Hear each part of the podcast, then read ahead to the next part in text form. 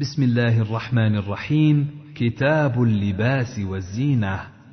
باب تحريم استعمال أواني الذهب والفضة في الشرب وغيره على الرجال والنساء.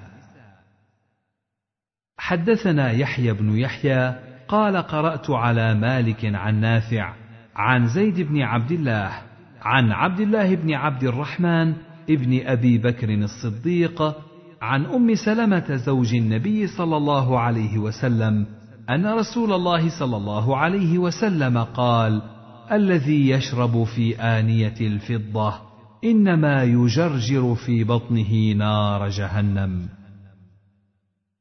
وحدثناه قتيبة ومحمد بن رمح عن الليث بن سعد. حا. وحدثنيه علي بن حجر السعدي حدثنا إسماعيل يعني بن علية عن أيوب حا. وحدثنا ابن نمير حدثنا محمد بن بشر حا. وحدثنا محمد بن المثنى حدثنا يحيى بن سعيد حا. وحدثنا أبو بكر بن أبي شيبة والوليد بن شجاع. قال حدثنا علي بن مسهر عن عبيد الله حا. وحدثنا محمد بن أبي بكر المقدمي حدثنا الفضيل بن سليمان حدثنا موسى بن عقبة حا وحدثنا شيبان بن فروخ حدثنا جرير يعني بن حازم عن عبد الرحمن السراج كل هؤلاء عن نافع بمثل حديث مالك بن أنس بإسناده عن نافع. وزاد في حديث علي بن مسهر عن عبيد الله أن الذي يأكل أو يشرب في آنية الفضة والذهب وليس في حديث أحد منهم ذكر الأكل والذهب إلا في حديث ابن مسهر.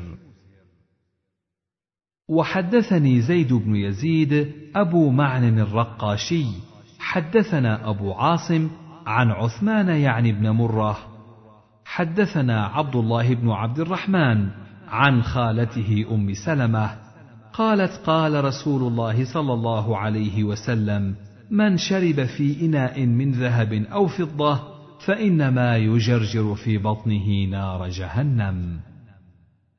باب تحريم استعمال إناء الذهب والفضة على الرجال والنساء وخاتم الذهب والحرير على الرجل وإباحته للنساء وإباحة العلم ونحوه للرجل ما لم يزد على أربع أصابع.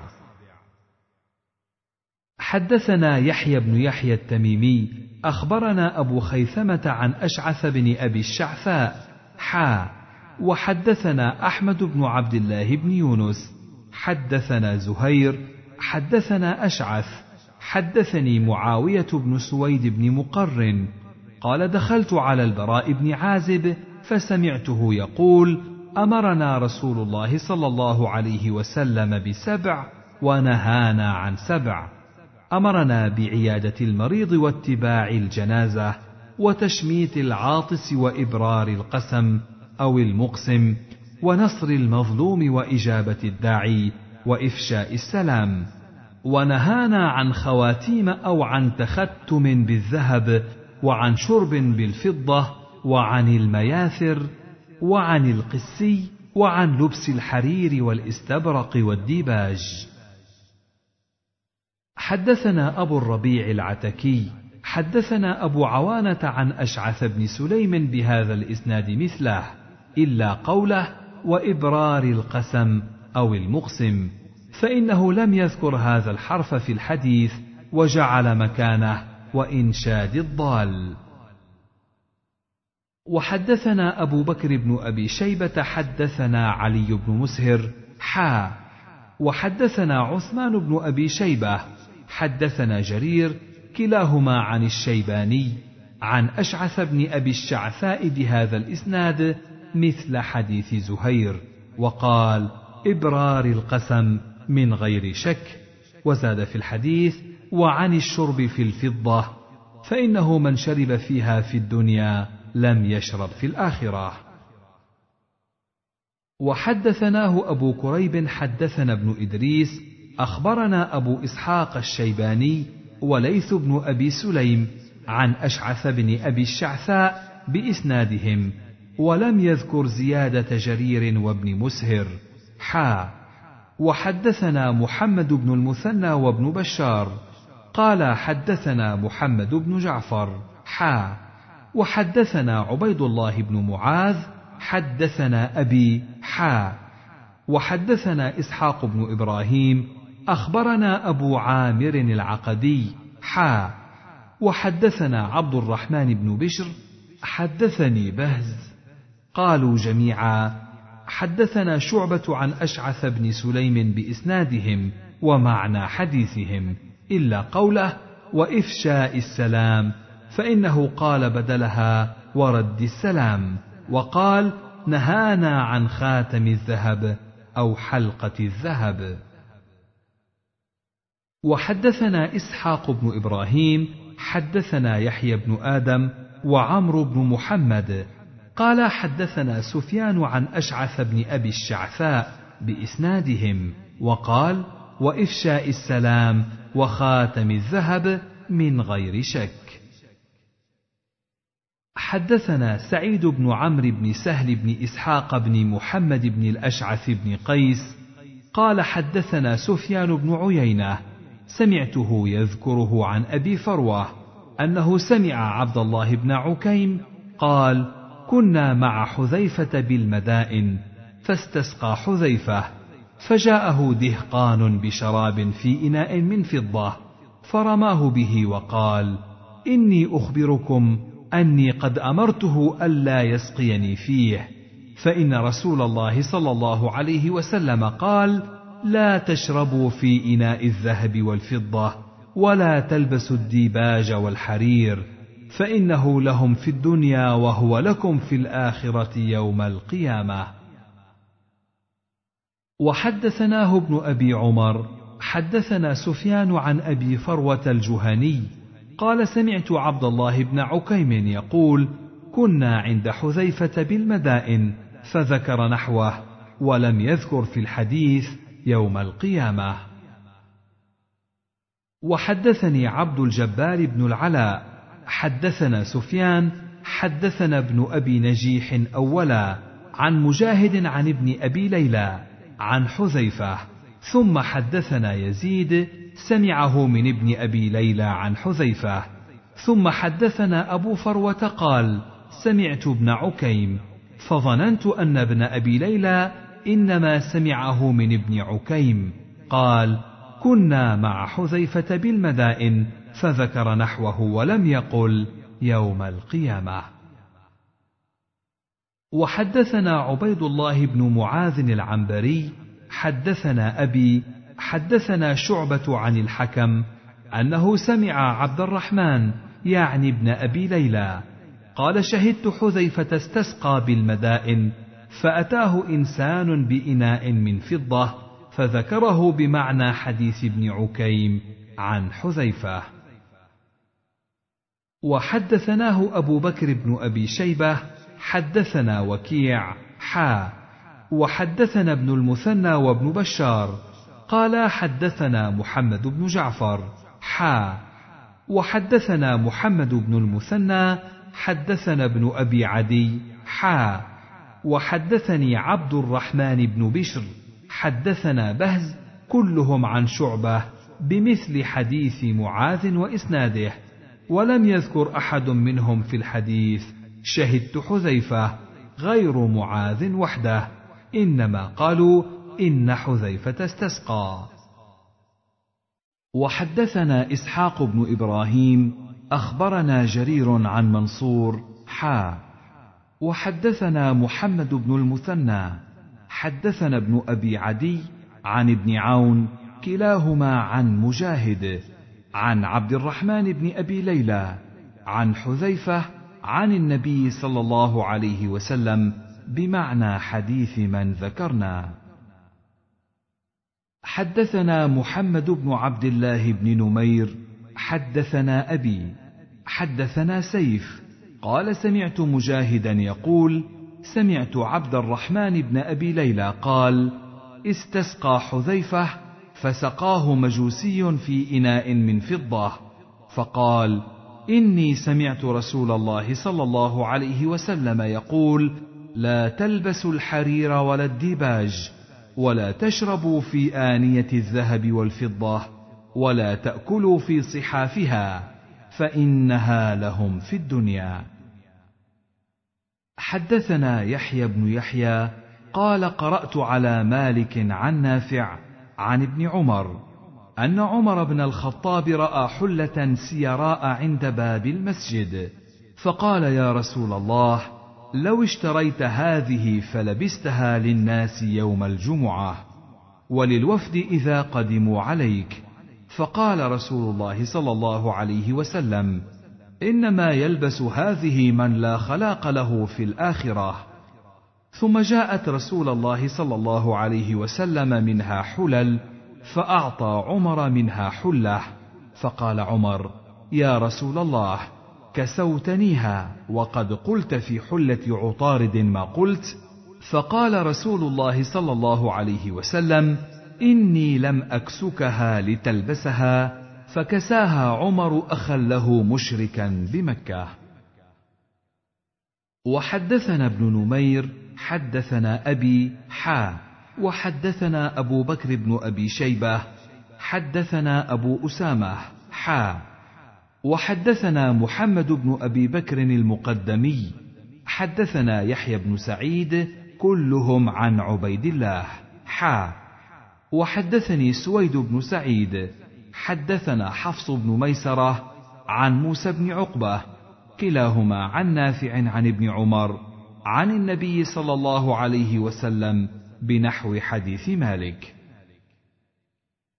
وحدثنا شيبان بن فروخ حدثنا جرير بن حازم حدثنا نافع عن ابن عمر قال رأى عمر عطاردا التميمي يقيم بالسوق حلة سيراء وكان رجلا يغشى الملوك ويصيب منهم.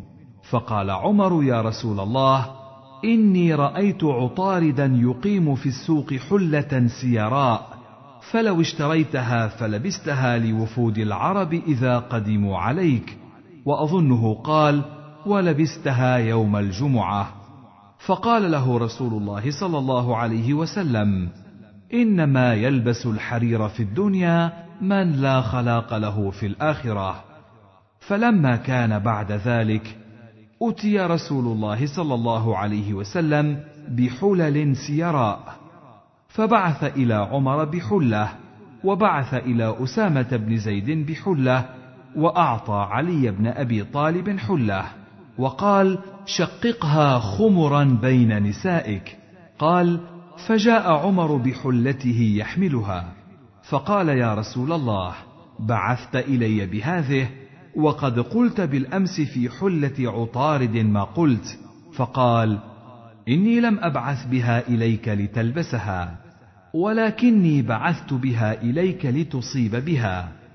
وأما أسامة فراح في حلته.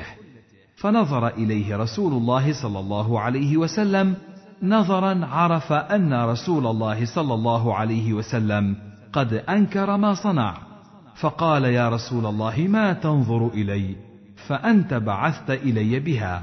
فقال إني لم أبعث إليك لتلبسها ولكني بعثت بها إليك لتشققها خمرا بين نسائك. وحدثني أبو الطاهر وحرملة بن يحيى واللفظ لحرملة.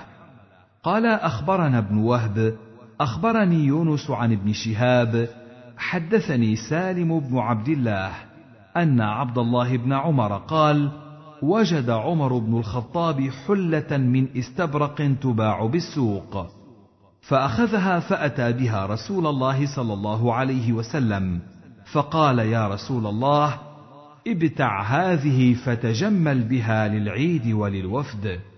فقال رسول الله صلى الله عليه وسلم إنما هذه لباس من لا خلاق له.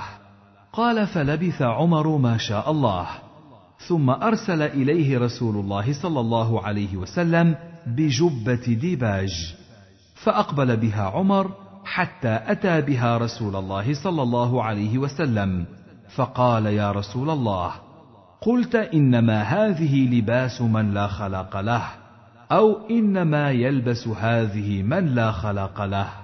ثم أرسلت إلي بهذه فقال له رسول الله صلى الله عليه وسلم تبيعها وتصيب بها حاجتك. وحدثنا هارون بن معروف حدثنا ابن وهب أخبرني عمرو بن الحارث عن ابن شهاب بهذا الإسناد مثله. حدثني زهير بن حرب حدثنا يحيى بن سعيد عن شعبة. أخبرني أبو بكر بن حفص عن سالم عن ابن عمر أن عمر رأى على رجل من آل عطارد قباء من ديباج أو حرير.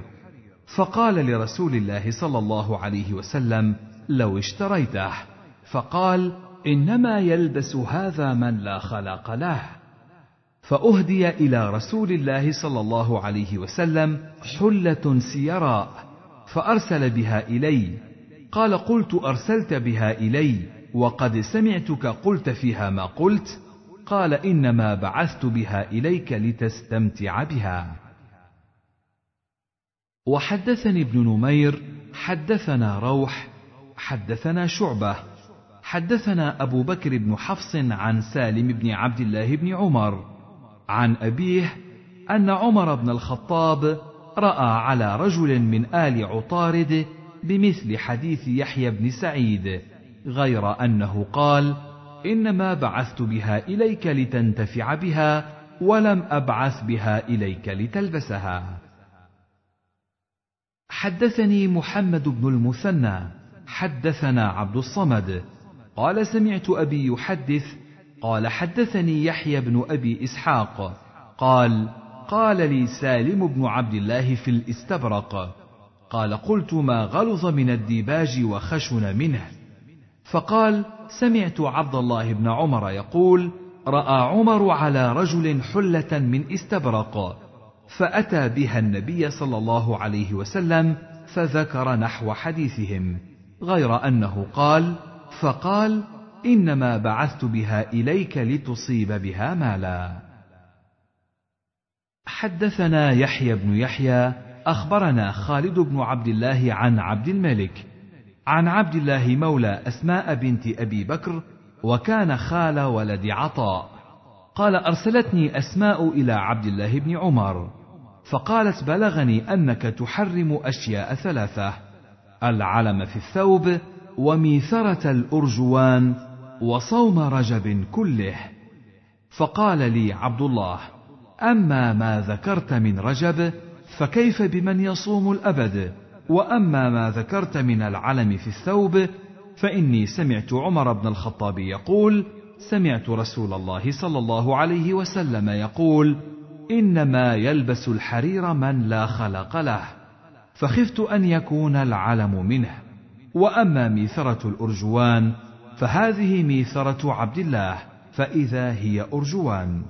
فرجعت إلى أسماء فخبرتها فقالت هذه جبة رسول الله صلى الله عليه وسلم. فأخرجت إلي جبة طيالسة كسروانية لها لبنة ديباج وفرجيها مكفوفين بالديباج. فقالت هذه كانت عند عائشة حتى قبضت. فلما قبضت قبضتها وكان النبي صلى الله عليه وسلم يلبسها فنحن نغسلها للمرضى يستشفى بها. حدثنا أبو بكر بن أبي شيبة حدثنا عبيد بن سعيد عن شعبة عن خليفة بن كعب أبي ذبيان. قال سمعت عبد الله بن الزبير يخطب يقول ألا لا تلبسوا نساءكم الحرير؟ فإني سمعت عمر بن الخطاب يقول قال رسول الله صلى الله عليه وسلم لا تلبسوا الحرير فإنه من لبسه في الدنيا لم يلبسه في الآخرة. حدثنا أحمد بن عبد الله بن يونس حدثنا زهير حدثنا عاصم الأحول عن أبي عثمان قال كتب إلينا عمر ونحن بأذربيجان. يا عتبة بن فرقد إنه ليس من كدك ولا من كد أبيك ولا من كد أمك. فأشبع المسلمين في رحالهم مما تشبع منه في رحلك وإياكم والتنعم وزي أهل الشرك ولبوس الحرير. فإن رسول الله صلى الله عليه وسلم نهى عن لبوس الحرير. قال إلا هكذا. ورفع لنا رسول الله صلى الله عليه وسلم إصبعيه الوسطى والسبابة وضمهما. قال زهير قال عاصم هذا في الكتاب. قال ورفع زهير إصبعيه. حدثني زهير بن حرب حدثنا جرير بن عبد الحميد حا وحدثنا ابن نمير حدثنا حفص بن غياث. كلاهما عن عاصم بهذا الإسناد عن النبي صلى الله عليه وسلم في الحرير بمثله. وحدثنا ابن أبي شيبة وهو عثمان وإسحاق بن إبراهيم الحنظلي كلاهما عن جرير واللفظ لإسحاق. أخبرنا جرير عن سليمان التيمي عن أبي عثمان قال كنا مع عتبة بن فرقد فجاءنا كتاب عمر أن رسول الله صلى الله عليه وسلم قال لا يلبس الحرير إلا من ليس له منه شيء في الآخرة إلا هكذا. وقال أبو عثمان بإصبعيه اللتين تليان الإبهام فرؤيتهما أزرار الطيالسة حين رأيت الطيالسة. حدثنا محمد بن عبد الأعلى حدثنا المعتمر عن أبيه حدثنا أبو عثمان قال كنا مع عتبة بن فرقد بمثل حديث جرير. حدثنا محمد بن المثنى وابن بشار واللفظ لابن المثنى. قال حدثنا محمد بن جعفر حدثنا شعبة عن قتادة. قال سمعت أبا عثمان النهدي قال جاءنا كتاب عمر ونحن بأذربيجان مع عتبة بن فرقد أو بالشام. أما بعد فإن رسول الله صلى الله عليه وسلم نهى عن الحرير إلا هكذا. إصبعين. قال أبو عثمان فما عتمنا أنه يعني الأعلام. وحدثنا أبو غسان المسمعي ومحمد بن المثنى قالا حدثنا معاذ وهو ابن هشام. حدثني أبي عن قتادة بهذا الإسناد مثله. ولم يذكر قول أبي عثمان. حدثنا عبيد الله بن عمر القواريري وأبو غسان المسمعي وزهير بن حرب وإسحاق بن إبراهيم ومحمد بن المثنى وابن بشار. قال إسحاق أخبرنا. وقال الآخرون حدثنا معاذ بن هشام. حدثني أبي عن قتادة عن عامر الشعبي عن سويد بن غفلة أن عمر بن الخطاب خطب بالجابية فقال نهى نبي الله صلى الله عليه وسلم عن لبس الحرير إلا موضع إصبعين أو ثلاث أو أربع. وحدثنا محمد بن عبد الله الرزي. أخبرنا عبد الوهاب بن عطاء عن سعيد عن قتادة بهذا الإسناد مثله. حدثنا محمد بن عبد الله بن نمير وإسحاق بن إبراهيم الحنظلي ويحيى بن حبيب وحجاج بن الشاعر واللفظ لابن حبيب. قال إسحاق أخبرنا وقال الآخرون حدثنا روح بن عبادة. حدثنا ابن جريج أخبرني أبو الزبير. أنه سمع جابر بن عبد الله يقول لبس النبي صلى الله عليه وسلم يوما قباء من ديباج أهدي له ثم أوشك أن نزعه فأرسل به إلى عمر بن الخطاب فقيل له قد أوشك ما نزعته يا رسول الله. فقال نهاني عنه جبريل. فجاءه عمر يبكي فقال يا رسول الله كرهت أمرا وأعطيتنيه فما لي؟ قال إني لم أعطكه لتلبسه. إنما أعطيتكه تبعه فباعه بالفي درهم. حدثنا محمد بن المثنى حدثنا عبد الرحمن يعني ابن مهدي. حدثنا شعبة عن أبي عون. قال سمعت أبا صالح يحدث عن علي. قال أهديت لرسول الله صلى الله عليه وسلم حلة سيراء فبعث بها إلي فلبستها. فعرفت الغضب في وجهه فقال إني لم أبعث بها إليك لتلبسها إنما بعثت بها إليك لتشققها خمرا بين النساء. حدثناه عبيد الله بن معاذ حدثنا أبي حا وحدثنا محمد بن بشار حدثنا محمد يعني ابن جعفر. قال حدثنا شعبة عن أبي عون بهذا الإسناد. في حديث معاذ فأمرني فأطرتها بين نسائي. وفي حديث محمد بن جعفر فأطرتها بين نسائي ولم يذكر فأمرني. وحدثنا أبو بكر بن أبي شيبة وأبو كريب وزهير بن حرب واللفظ لزهير. قال أبو كريب أخبرنا. وقال الآخران حدثنا وكيع عن مسعر عن أبي عون الثقفي عن أبي صالح الحنفي عن علي أن اكيدر دومه أهدى إلى النبي صلى الله عليه وسلم ثوب حرير فأعطاه عليا فقال شققه خمرا بين الفواطم وقال أبو بكر وأبو كريبه بين النسوة. حدثنا أبو بكر بن أبي شيبة حدثنا غندر عن شعبة عن عبد الملك بن ميسرة عن زيد بن وهب عن علي بن أبي طالب قال كساني رسول الله صلى الله عليه وسلم حلة سيراء فخرجت فيها فرأيت الغضب في وجهه قال فشققتها بين نسائي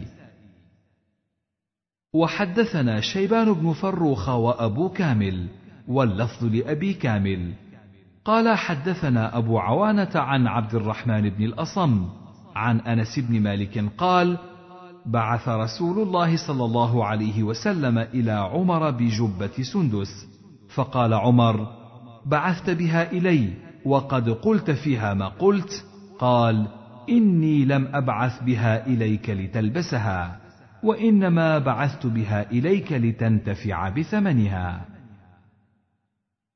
حدثنا أبو بكر بن أبي شيبة وزهير بن حرب. قال حدثنا إسماعيل وهو ابن علية عن عبد العزيز بن صهيب عن أنس. قال قال رسول الله صلى الله عليه وسلم من لبس الحرير في الدنيا لم يلبسه في الآخرة. وحدثني إبراهيم بن موسى الرازي. أخبرنا شعيب بن إسحاق الدمشقي عن الأوزاعي. حدثني شداد أبو عمار. حدثني أبو أمامة أن رسول الله صلى الله عليه وسلم قال من لبس الحرير في الدنيا لم يلبسه في الآخرة. حدثنا قتيبة بن سعيد.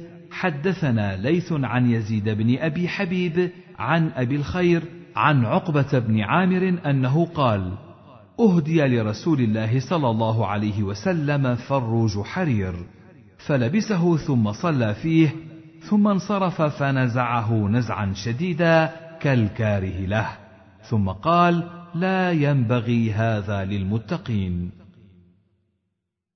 وحدثناه محمد بن المثنى حدثنا الضحاك يعني أبا عاصم. حدثنا عبد الحميد بن جعفر حدثني يزيد بن أبي حبيب بهذا الإسناد.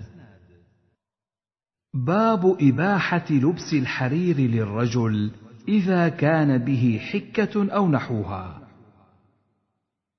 حدثنا أبو كريب محمد بن العلاء. حدثنا أبو أسامة عن سعيد بن أبي عروبة. حدثنا قتادة أن أنس بن مالك أنبأهم أن رسول الله صلى الله عليه وسلم رخص لعبد الرحمن بن عوف والزبير بن العوام في القمص الحرير في السفر من حكة كانت بهما أو وجع كان بهما. وحدثناه أبو بكر بن أبي شيبة حدثنا محمد بن بشر حدثنا سعيد بهذا الإسناد ولم يذكر في السفر. وحدثناه أبو بكر بن أبي شيبة حدثنا وكيع عن شعبة عن قتادة عن أنس قال رخص رسول الله صلى الله عليه وسلم أو رخص للزبير بن العوام وعبد الرحمن بن عوف في لبس الحرير لحكة كانت بهما. وحدثناه محمد بن المثنى وابن بشار قال حدثنا محمد بن جعفر حدثنا شعبة بهذا الإسناد مثله. وحدثني زهير بن حرب حدثنا عفان حدثنا همام. حدثنا قتادة أن أنسا اخبره أن عبد الرحمن بن عوف والزبير بن العوام شكوا إلى رسول الله صلى الله عليه وسلم القمل فرخص لهما في قمص الحرير في غزاة لهما. باب النهي عن لبس الرجل الثوب المعصفر. حدثنا محمد بن المثنى حدثنا معاذ بن هشام حدثني أبي عن يحيى حدثني محمد بن إبراهيم بن الحارث. أن ابن معدان أخبره أن جبير بن نفير أخبره أن عبد الله بن عمرو بن العاص أخبره قال رأى رسول الله صلى الله عليه وسلم علي ثوبين معصفرين فقال إن هذه من ثياب الكفار فلا تلبسها. وحدثنا زهير بن حرب حدثنا يزيد بن هارون أخبرنا هشام حا. وحدثنا أبو بكر بن أبي شيبة حدثنا وكيع عن علي بن المبارك كلاهما عن يحيى بن أبي كثير بهذا الإسناد وقالا عن خالد بن معدان. حدثنا داود بن رشيد حدثنا عمر بن أيوب الموصلي حدثنا إبراهيم بن نافع عن سليمان الأحول عن طاووس عن عبد الله بن عمرو قال رأى النبي صلى الله عليه وسلم علي ثوبين معصفرين فقال أأمك أمرتك بهذا؟ قلت أغسلهما قال بل أحرقهما. حدثنا يحيى بن يحيى قال قرأت على مالك عن نافع عن إبراهيم بن عبد الله بن حنين عن أبيه عن علي بن أبي طالب أن رسول الله صلى الله عليه وسلم نهى عن لبس القسي والمعصفر وعن تختم الذهب وعن قراءة القرآن في الركوع. وحدثني حرملة بن يحيى أخبرنا ابن وهب أخبرني يونس عن ابن شهاب. حدثني إبراهيم بن عبد الله بن حنين أن أباه حدثه أنه سمع علي بن أبي طالب يقول نهاني النبي صلى الله عليه وسلم عن القراءة وأنا راكع وعن لبس الذهب والمعصفر. حدثنا عبد بن حميد حدثنا عبد الرزاق أخبرنا معمر عن الزهري عن إبراهيم بن عبد الله بن حنين عن أبيه عن علي بن أبي طالب قال نهاني رسول الله صلى الله عليه وسلم عن التختم بالذهب وعن لباس القسي وعن القراءة في الركوع والسجود وعن لباس المعصفر. باب فضل لباس ثياب الحبرة. حدثنا هداب بن خالد حدثنا همام حدثنا قتادة قال قلنا لأنس بن مالك أي اللباس كان أحب إلى رسول الله صلى الله عليه وسلم أو أعجب إلى رسول الله صلى الله عليه وسلم؟ قال الحبرة. حدثنا محمد بن المثنى حدثنا معاذ بن هشام حدثني أبي عن قتادة عن أنس قال كان أحب الثياب إلى رسول الله صلى الله عليه وسلم الحبرة. باب التواضع في اللباس والاقتصار على الغليظ منه واليسير في اللباس والفراش وغيرهما وجواز لبس الثوب الشعر وما فيه أعلام. حدثنا شيبان بن فروخ حدثنا سليمان بن المغيرة حدثنا حميد عن أبي برده قال دخلت على عائشة فأخرجت إلينا إزارا غليظا مما يصنع باليمن وكساء من التي يسمونها الملبدة. قال فأقسمت بالله إن رسول الله صلى الله عليه وسلم قبض في هذين الثوبين. حدثني علي بن حجر السعدي ومحمد بن حاتم ويعقوب بن إبراهيم جميعا عن ابن علية. قال ابن حجر حدثنا إسماعيل عن أيوب عن حميد بن هلال عن أبي بردة قال أخرجت إلينا عائشة ازارا وكساء ملبدا فقالت في هذا قبض رسول الله صلى الله عليه وسلم. قال ابن حاتم في حديثه إزارا غليظا.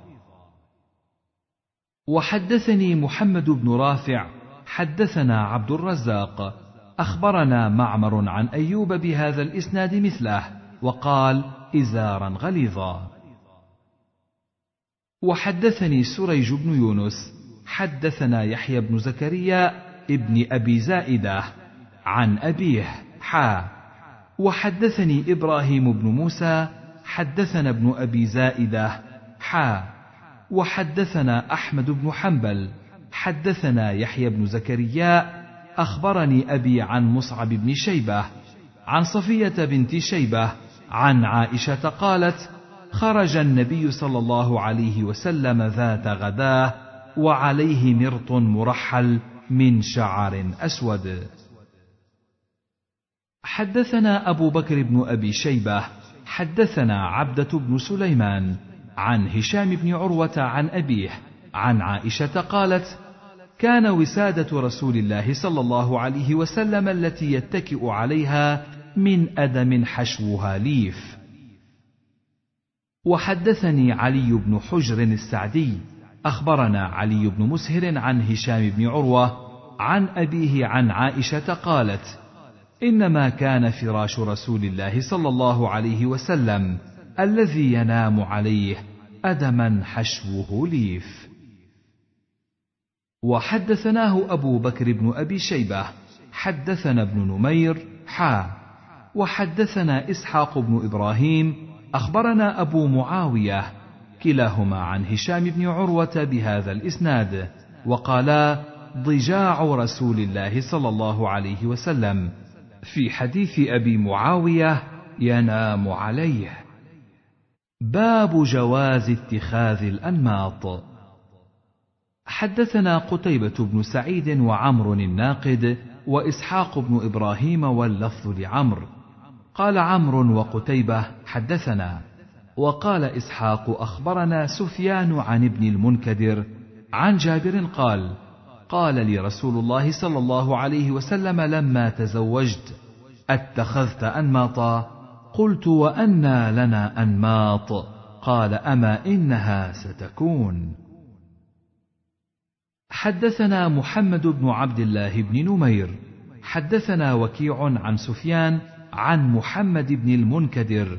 عن جابر بن عبد الله قال لما تزوجت قال لي رسول الله صلى الله عليه وسلم أتخذت أنماطا؟ قلت وانى لنا أنماط. قال أما إنها ستكون؟ قال جابر وعند امرأتي نمط فأنا أقول نحيه عني وتقول قد قال رسول الله صلى الله عليه وسلم إنها ستكون. وحدثنيه محمد بن المثنى حدثنا عبد الرحمن. حدثنا سفيان بهذا الإسناد وزاد فأدعها. باب كراهة ما زاد على الحاجة من الفراش واللباس. حدثني أبو الطاهر أحمد بن عمرو بن سرح. أخبرنا ابن وهب. حدثني أبو هانئ. أنه سمع أبا عبد الرحمن يقول عن جابر بن عبد الله أن رسول الله صلى الله عليه وسلم قال له فراش للرجل وفراش لامرأته والثالث للضيف والرابع للشيطان. باب تحريم جر الثوب خيلاء وبيان حد ما يجوز إرخاؤه إليه وما يستحب. حدثنا يحيى بن يحيى قال قرأت على مالك عن نافع وعبد الله بن دينار وزيد بن أسلم. كلهم يخبره عن ابن عمر أن رسول الله صلى الله عليه وسلم قال لا ينظر الله إلى من جر ثوبه خيلاء حدثنا أبو بكر بن أبي شيبة حدثنا عبد الله بن نمير وأبو أسامة حا. وحدثنا ابن نمير حدثنا أبي حا. وحدثنا محمد بن المثنى وعبيد الله بن سعيد. قال حدثنا يحيى وهو القطان كلهم عن عبيد الله. حا. وحدثنا أبو الربيع وأبو كامل. قال حدثنا حماد حا. وحدثني زهير بن حرب حدثنا إسماعيل كلاهما عن أيوب حا. وحدثنا قتيبة وابن رمح عن الليث بن سعد حا وحدثنا هارون الأيلي حدثنا ابن وهب حدثني أسامة كل هؤلاء عن نافع عن ابن عمر عن النبي صلى الله عليه وسلم بمثل حديث مالك وزادوا فيه يوم القيامة.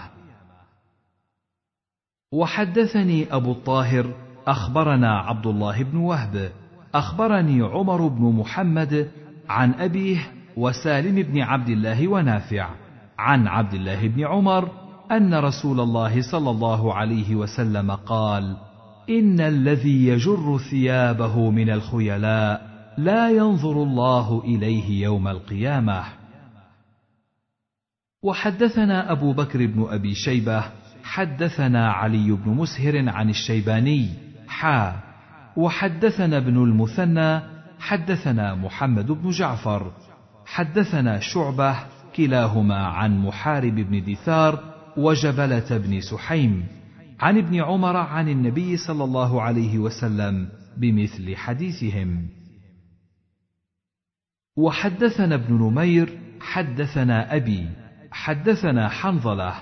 قال سمعت سالما عن ابن عمر قال قال رسول الله صلى الله عليه وسلم من جر ثوبه من الخيلاء لم ينظر الله إليه يوم القيامة. وحدثنا ابن نمير حدثنا إسحاق بن سليمان حدثنا حنظلة بن أبي سفيان. قال سمعت ابن عمر يقول سمعت رسول الله صلى الله عليه وسلم يقول مثله غير أنه قال ثيابه. وحدثنا محمد بن المثنى. حدثنا محمد بن جعفر. حدثنا شعبة. قال سمعت مسلم بن يناق يحدث عن ابن عمر أنه رأى رجلا يجر إزاره فقال ممن أنت؟ فانتسب له. فإذا رجل من بني ليث فعرفه ابن عمر. قال سمعت رسول الله صلى الله عليه وسلم بأذني هاتين يقول من جر إزاره؟ لا يريد بذلك إلا المخيلة فإن الله لا ينظر إليه يوم القيامة. وحدثنا ابن نمير حدثنا أبي حدثنا عبد الملك يعني ابن أبي سليمان حا. وحدثنا عبيد الله بن معاذ حدثنا أبي حدثنا أبو يونس حا. وحدثنا ابن أبي خلف حدثنا يحيى بن أبي بكير حدثني إبراهيم يعني ابن نافع كلهم عن مسلم بن يناق عن ابن عمر عن النبي صلى الله عليه وسلم بمثله غير أن في حديث أبي يونس عن مسلم أبي الحسن وفي روايتهم جميعا من جر إزاره ولم يقولوا ثوبه. وحدثني محمد بن حاتم وهارون بن عبد الله وابن أبي خلف وألفاظهم متقاربة. قالوا حدثنا روح بن عبادة حدثنا ابن جريج. قال سمعت محمد بن عباد بن جعفر يقول أمرت مسلم بن يسار مولى نافع بن عبد الحارث أن يسأل ابن عمر. قال وأنا جالس بينهما. أسمعت من النبي صلى الله عليه وسلم في الذي يجر إزاره من الخيلاء شيئا قال سمعته يقول لا ينظر الله إليه يوم القيامة. حدثني أبو الطاهر حدثنا ابن وهب أخبرني عمر بن محمد عن عبد الله بن واقد عن ابن عمر قال مررت على رسول الله صلى الله عليه وسلم وفي إزار استرخاء.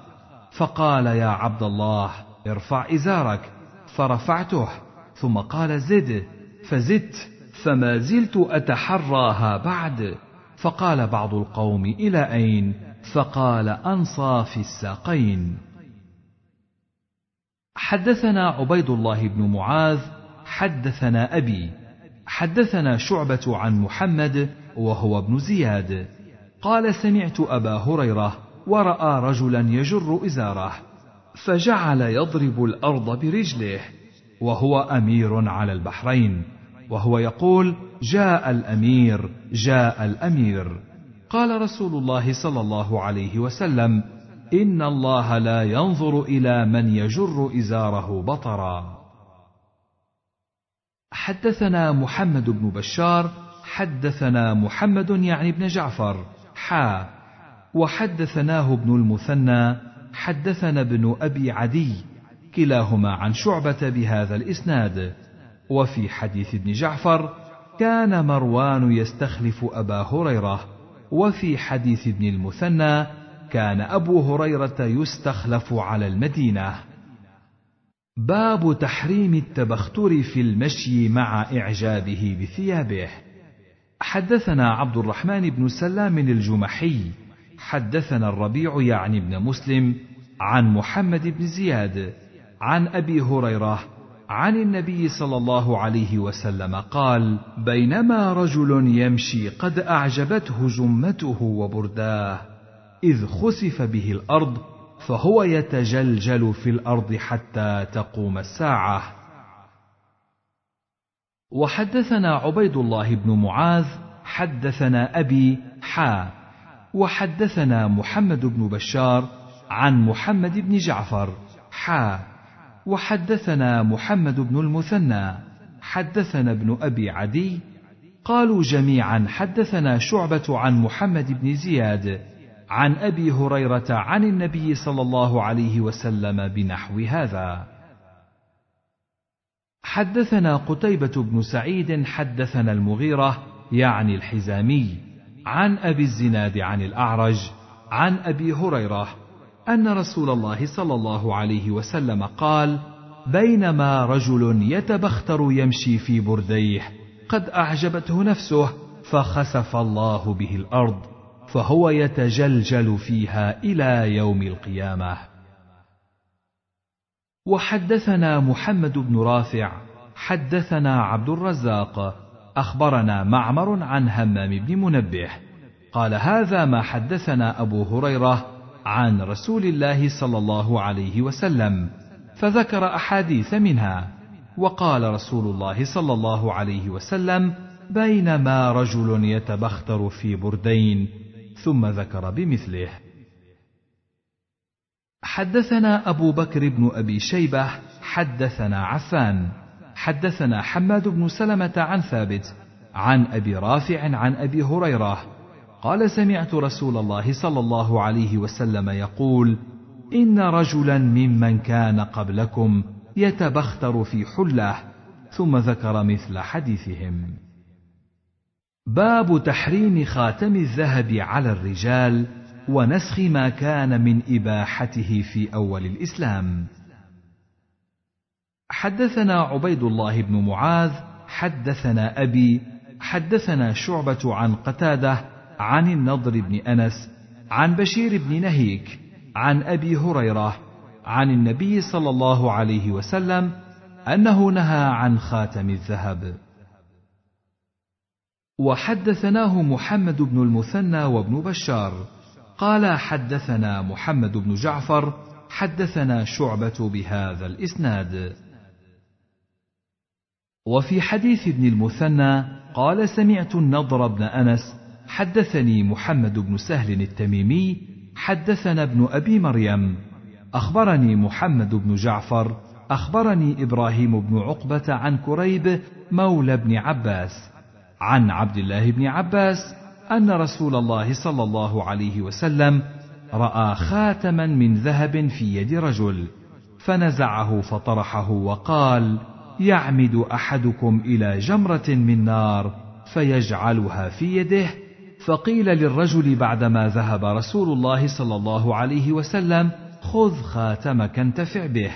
قال لا والله لا أخذه أبدا وقد طرحه رسول الله صلى الله عليه وسلم. حدثنا يحيى بن يحيى التميمي ومحمد بن رمح. قالا أخبرنا الليث. حا. وحدثنا قتيبة. حدثنا ليث عن نافع. عن عبد الله.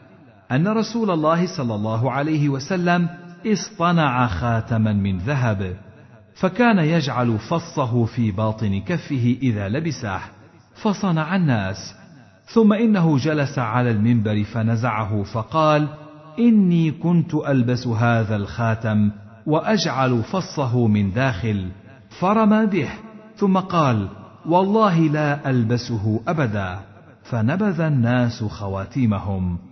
ولفظ الحديث ليحيى. وحدثناه أبو بكر بن أبي شيبة حدثنا محمد بن بشر حا. وحدثنيه زهير بن حرب حدثنا يحيى بن سعيد حا. وحدثنا ابن المثنى حدثنا خالد بن الحارث حا. وحدثنا سهل بن عثمان حدثنا عقبة بن خالد كلهم عن عبيد الله عن نافع عن ابن عمر عن النبي صلى الله عليه وسلم بهذا الحديث في خاتم الذهب.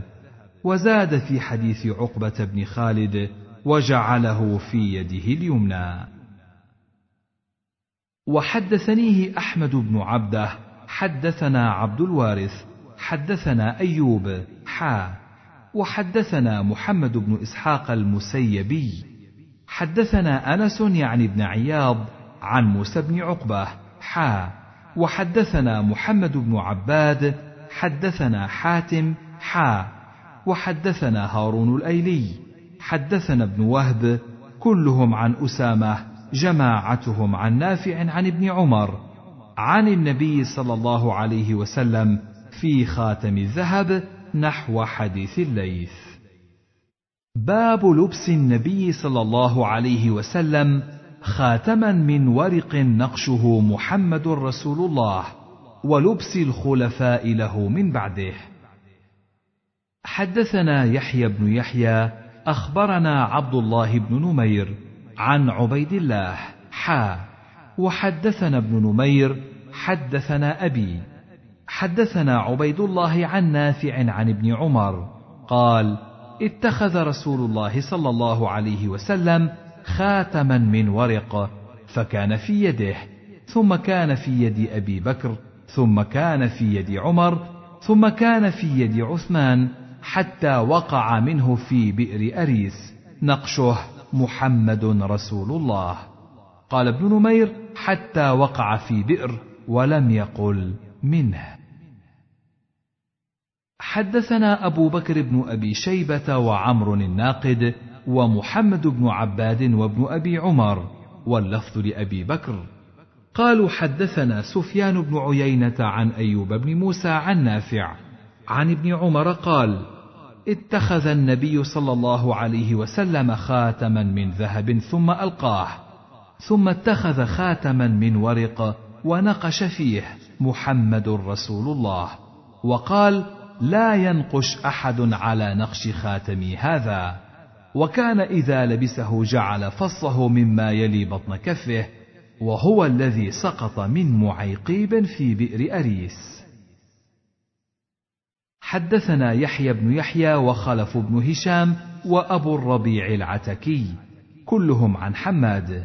قال يحيى أخبرنا حماد بن زيد عن عبد العزيز بن صهيب عن أنس بن مالك أن النبي صلى الله عليه وسلم اتخذ خاتما من فضة ونقش فيه محمد رسول الله وقال للناس إني اتخذت خاتما من فضة ونقشت فيه محمد رسول الله فلا ينقش أحد على نقشه.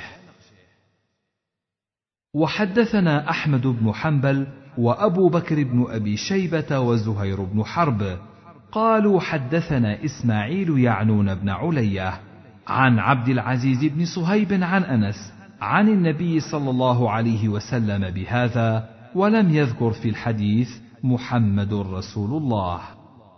باب في اتخاذ النبي صلى الله عليه وسلم خاتما لما أراد أن يكتب إلى العجم.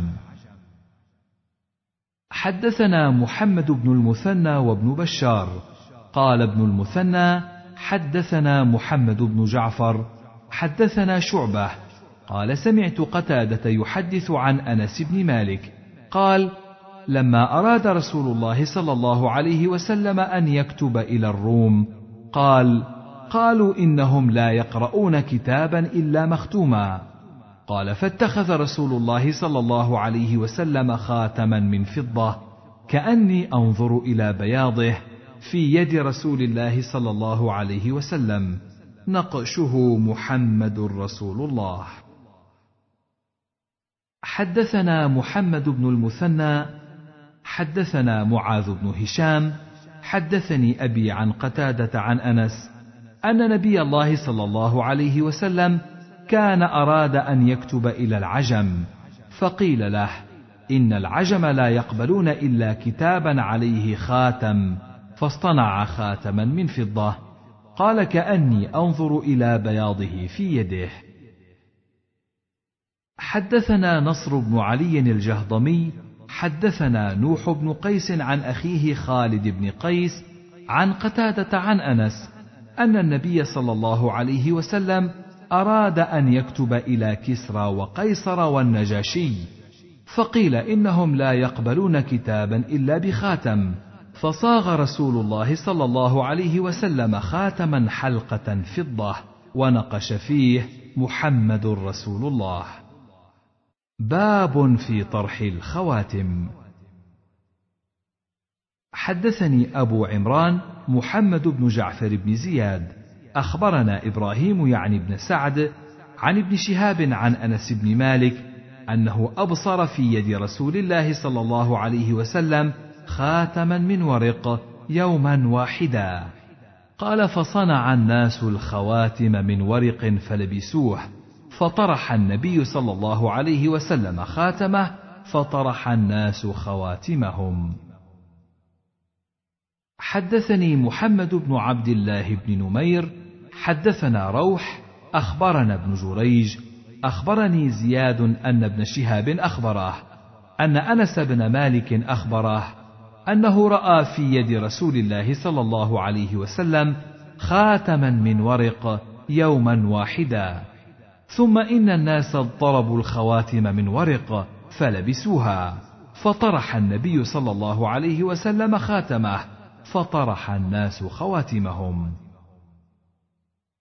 حدثنا عقبة بن مكرم العمي حدثنا أبو عاصم عن ابن جريج بهذا الإسناد مثله. باب في خاتم الورق فصه حبشي. حدثنا يحيى بن أيوب حدثنا عبد الله بن وهب المصري أخبرني يونس بن يزيد عن ابن شهاب. حدثني أنس بن مالك قال كان خاتم رسول الله صلى الله عليه وسلم من ورق وكان فصه حبشيا. وحدثنا عثمان بن أبي شيبة وعباد بن موسى. قال حدثنا طلحة بن يحيى وهو الأنصاري ثم الزرقي. عن يونس عن ابن شهاب عن أنس بن مالك أن رسول الله صلى الله عليه وسلم لبس خاتم فضة في يمينه فيه فص حبشي كان يجعل فصه مما يلي كفه وحدثني زهير بن حرب حدثني إسماعيل بن أبي أويس حدثني سليمان بن بلال عن يونس بن يزيد بهذا الإسناد مثل حديث طلحة بن يحيى. باب في لبس الخاتم في الخنصر من اليد. وحدثني أبو بكر بن خلاد الباهلي حدثنا عبد الرحمن بن مهدي حدثنا حماد بن سلمة عن ثابت عن أنس قال كان خاتم النبي صلى الله عليه وسلم في هذه وأشار إلى الخنصر من يده اليسرى. باب النهي عن التختم في الوسطى والتي تليها. حدثني محمد بن عبد الله بن نمير وأبو كريب جميعا عن ابن إدريس واللفظ لأبي كريب. حدثنا ابن إدريس قال سمعت عاصم بن كليب عن أبي بردة عن علي قال نهاني يعني النبي صلى الله عليه وسلم أن أجعل خاتمي في هذه أو التي تليها. لم يدر عاصم في أي الثنتين ونهاني عن لبس القسي وعن جلوس على المياثر. قال فأما القسي فثياب مضلعة يؤتى بها من مصر والشام فيها شبه كذا. وأما المياثر فشيء كانت تجعله النساء لبعولتهن على الرحل كالقطائف الأرجوان. وحدثنا ابن أبي عمر حدثنا سفيان عن عاصم بن كليب عن ابن لأبي موسى قال سمعت عليا فذكر هذا الحديث عن النبي صلى الله عليه وسلم بنحوه. وحدثنا ابن المثنى وابن بشار قال حدثنا محمد بن جعفر حدثنا شعبة عن عاصم بن كليب قال سمعت أبا بردة قال سمعت علي بن أبي طالب قال نهى أو نهاني يعني النبي صلى الله عليه وسلم فذكر نحوه. حدثنا يحيى بن يحيى أخبرنا أبو الأحوص عن عاصم بن كليب عن أبي بردة قال قال علي نهاني رسول الله صلى الله عليه وسلم أن أتختم في اصبعي هذه أو هذه. قال فأومأ إلى الوسطى والتي تليها. باب استحباب لبس النعال وما في معناها. حدثني سلمة بن شبيب حدثنا الحسن بن أعين. حدثنا معقل عن أبي الزبير عن جابر قال سمعت النبي صلى الله عليه وسلم يقول في غزوة غزوناها استكثروا من النعال فإن الرجل لا يزال راكبا من تعل. باب استحباب لبس النعل في اليمنى اولا والخلع من اليسرى اولا وكراهة المشي في نعل واحدة. حدثنا عبد الرحمن بن سلام الجمحي حدثنا الربيع بن مسلم عن محمد يعني بن زياد عن أبي هريرة أن رسول الله صلى الله عليه وسلم قال إذا انتعل أحدكم فليبدأ باليمنى وإذا خلع فليبدأ بالشمال ولينعلهما جميعا أو ليخلعهما جميعا. حدثنا يحيى بن يحيى قال قرأت على مالك عن أبي الزناد عن الأعرج عن أبي هريرة أن رسول الله صلى الله عليه وسلم قال لا يمشي أحدكم في نعل واحدة لينعلهما جميعا أو ليخلعهما جميعا. حدثنا أبو بكر بن أبي شيبة وأبو كريب واللفظ لأبي كريب. قال حدثنا ابن إدريس عن الأعمش عن أبي رزين. قال خرج إلينا أبو هريرة فضرب بيده على جبهته فقال ألا إنكم تحدثون أني أكذب على رسول الله صلى الله عليه وسلم لتهتدوا وأضل؟ ألا وإني أشهد لسمعت رسول الله صلى الله عليه وسلم يقول إذا انقطع شسع أحدكم فلا يمشي في الأخرى حتى يصلحها. وحدثنيه علي بن حجر السعدي أخبرنا علي بن مسهر أخبرنا الأعمش عن أبي رزين وأبي صالح عن أبي هريرة عن النبي صلى الله عليه وسلم بهذا المعنى. باب النهي عن اشتمال الصماء والاحتباء في ثوب واحد. وحدثنا قتيبة بن سعيد عن مالك بن أنس فيما قرئ عليه عن أبي الزبير عن جابر أن رسول الله صلى الله عليه وسلم نهى أن يأكل الرجل بشماله أو يمشي في نعل واحدة وأن يشتمل الصماء وأن يحتبي في ثوب واحد كاشفا عن فرجه.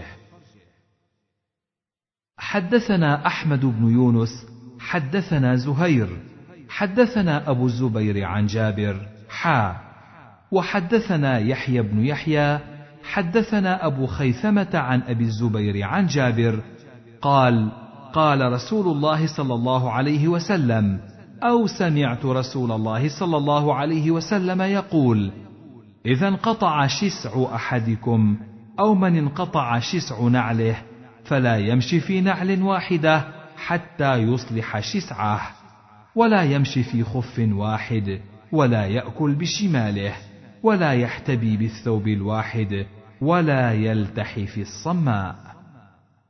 باب في منع الاستلقاء على الظهر ووضع إحدى الرجلين على الأخرى. حدثنا قتيبة حدثنا ليث حا وحدثنا ابن رمح أخبرنا الليث عن أبي الزبير عن جابر أن رسول الله صلى الله عليه وسلم نهى عن اشتمال الصماء والاحتباء في ثوب واحد وأن يرفع الرجل إحدى رجليه على الأخرى وهو مستلق على ظهره. وحدثنا إسحاق بن إبراهيم ومحمد بن حاتم. قال إسحاق أخبرنا وقال ابن حاتم حدثنا محمد بن بكر أخبرنا ابن جريج أخبرني أبو الزبير أنه سمع جابر بن عبد الله يحدث أن النبي صلى الله عليه وسلم قال لا تمش في نعل واحد ولا تحتبي في إزار واحد ولا تأكل بشمالك ولا تشتمل الصماء ولا تضع إحدى رجليك على الأخرى إذا استلقيت. وحدثني إسحاق بن منصور أخبرنا روح بن عبادة حدثني عبيد الله يعني ابن أبي الأخنس عن أبي الزبير عن جابر بن عبد الله. أن النبي صلى الله عليه وسلم قال لا يستلقين أحدكم ثم يضع إحدى رجليه على الأخرى. باب في إباحة الاستلقاء ووضع إحدى الرجلين على الأخرى. حدثنا يحيى بن يحيى قال قرأت على مالك عن ابن شهاب عن عباد بن تميم عن عمه أنه رأى رسول الله صلى الله عليه وسلم مستلقيا في المسجد واضعا إحدى رجليه على الأخرى. حدثنا يحيى بن يحيى وأبو بكر بن أبي شيبة وابن نمير وزهير بن حرب وإسحاق بن إبراهيم كلهم عن ابن عيينة. حا. وحدثني أبو الطاهر وحرملة. قال أخبرنا ابن وهب أخبرني يونس. حا. وحدثنا إسحاق بن إبراهيم وعبد بن حميد قال أخبرنا عبد الرزاق أخبرنا معمر كلهم عن الزهري بهذا الإسناد مثله. باب نهي الرجل عن التزعفر. حدثنا يحيى بن يحيى وأبو الربيع وقتيبة بن سعيد. قال يحيى أخبرنا حماد بن زيد وقال الآخران حدثنا حماد عن عبد العزيز بن صهيب عن أنس بن مالك أن النبي صلى الله عليه وسلم نهى عن التزعفر. قال قتيبة قال حماد يعني للرجال. وحدثنا أبو بكر بن أبي شيبة وعمر الناقد وزهير بن حرب وابن نمير وأبو كريب. قالوا حدثنا إسماعيل وهو ابن علية. عن عبد العزيز بن صهيب عن أنس قال نهى رسول الله صلى الله عليه وسلم أن يتزعفر الرجل. باب استحباب خضاب الشيب بصفرة أو حمرة وتحريمه بالسواد. حدثنا يحيى بن يحيى. أخبرنا أبو خيثمة عن أبي الزبير عن جابر قال أتي بأبي قحافة أو جاء عام الفتح أو يوم الفتح ورأسه ولحيته مثل الثغام أو الثغامة فأمر أو فأمر به إلى نسائه قال غيروا هذا بشيء. وحدثني أبو الطاهر أخبرنا عبد الله بن وهب عن ابن جريج عن أبي الزبير عن جابر بن عبد الله قال اتي بأبي قحافة يوم فتح مكة ورأسه ولحيته كالثغامة بياضا فقال رسول الله صلى الله عليه وسلم غيروا هذا بشيء واجتنبوا السواد. باب في مخالفة اليهود في الصبغ. حدثنا يحيى بن يحيى وأبو بكر بن أبي شيبة وعمر الناقد وزهير بن حرب واللفظ ليحيى.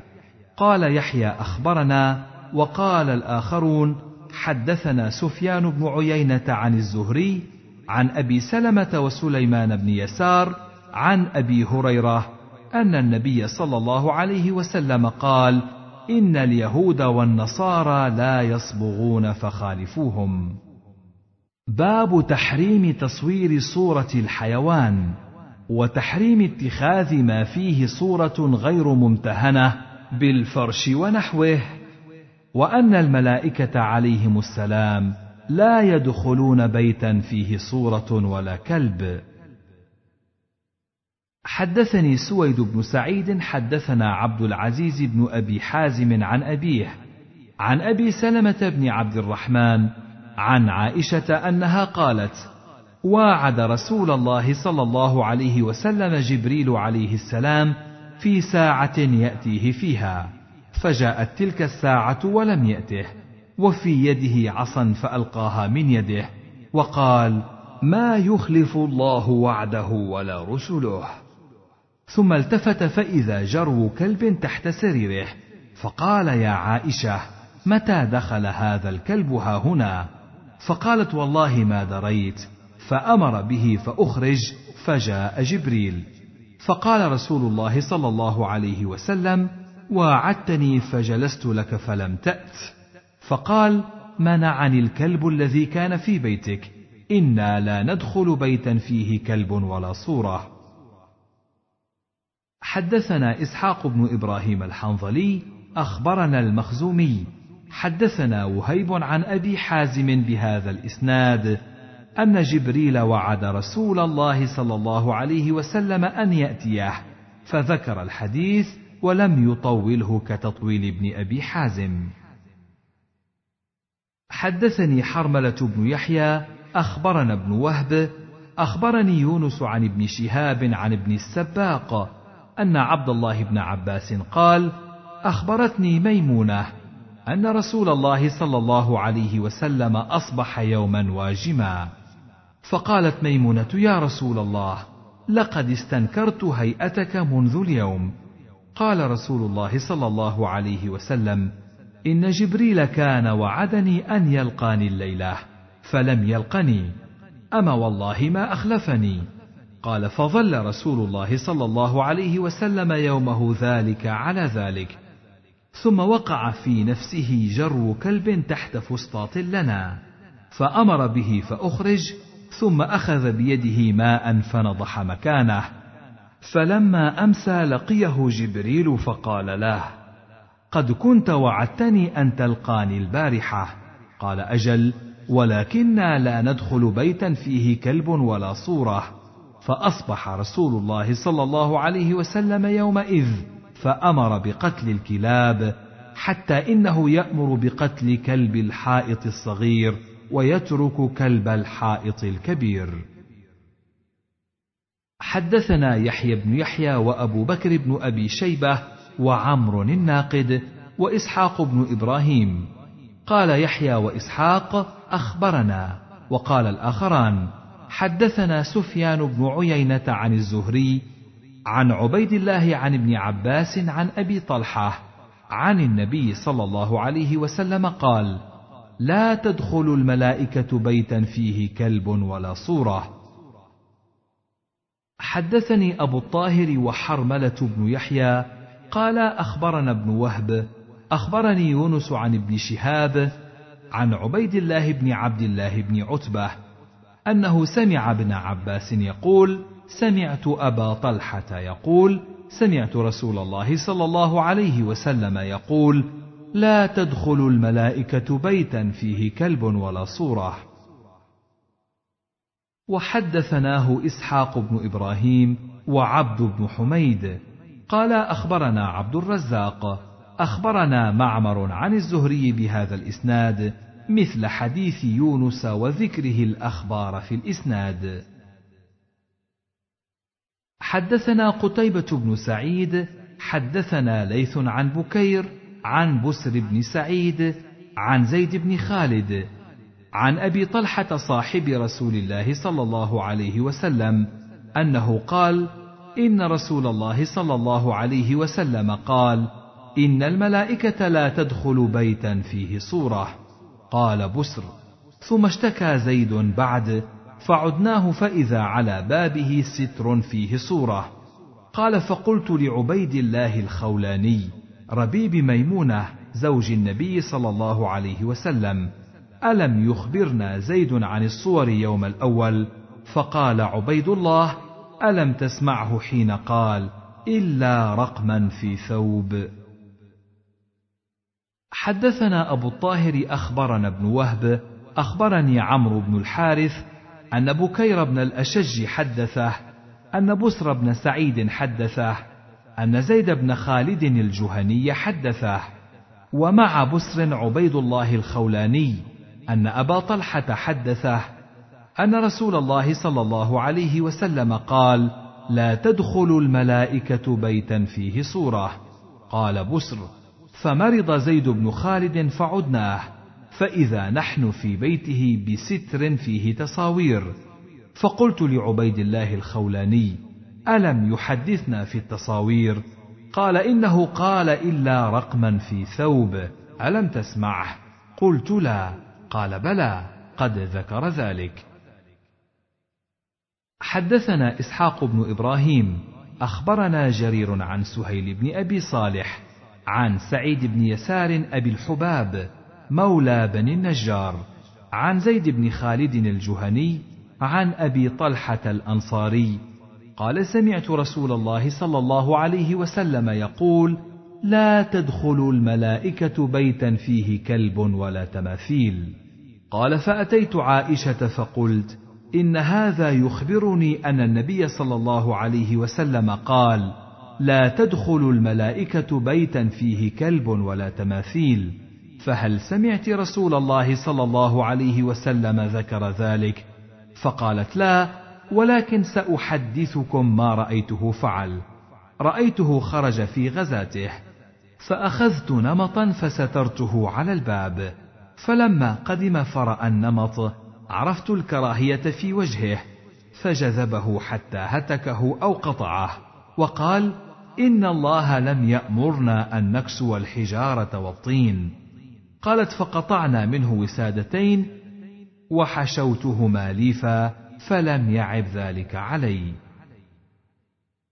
حدثني زهير بن حرب حدثنا إسماعيل بن إبراهيم عن داود عن عزرة عن حميد بن عبد الرحمن عن سعد بن هشام عن عائشة قالت كان لنا ستر فيه تمثال طائر وكان الداخل إذا دخل استقبله فقال لي رسول الله صلى الله عليه وسلم حولي هذا فإني كلما دخلت فرأيته ذكرت الدنيا قالت وكانت لنا قطيفة كنا نقول علمها حرير فكنا نلبسها.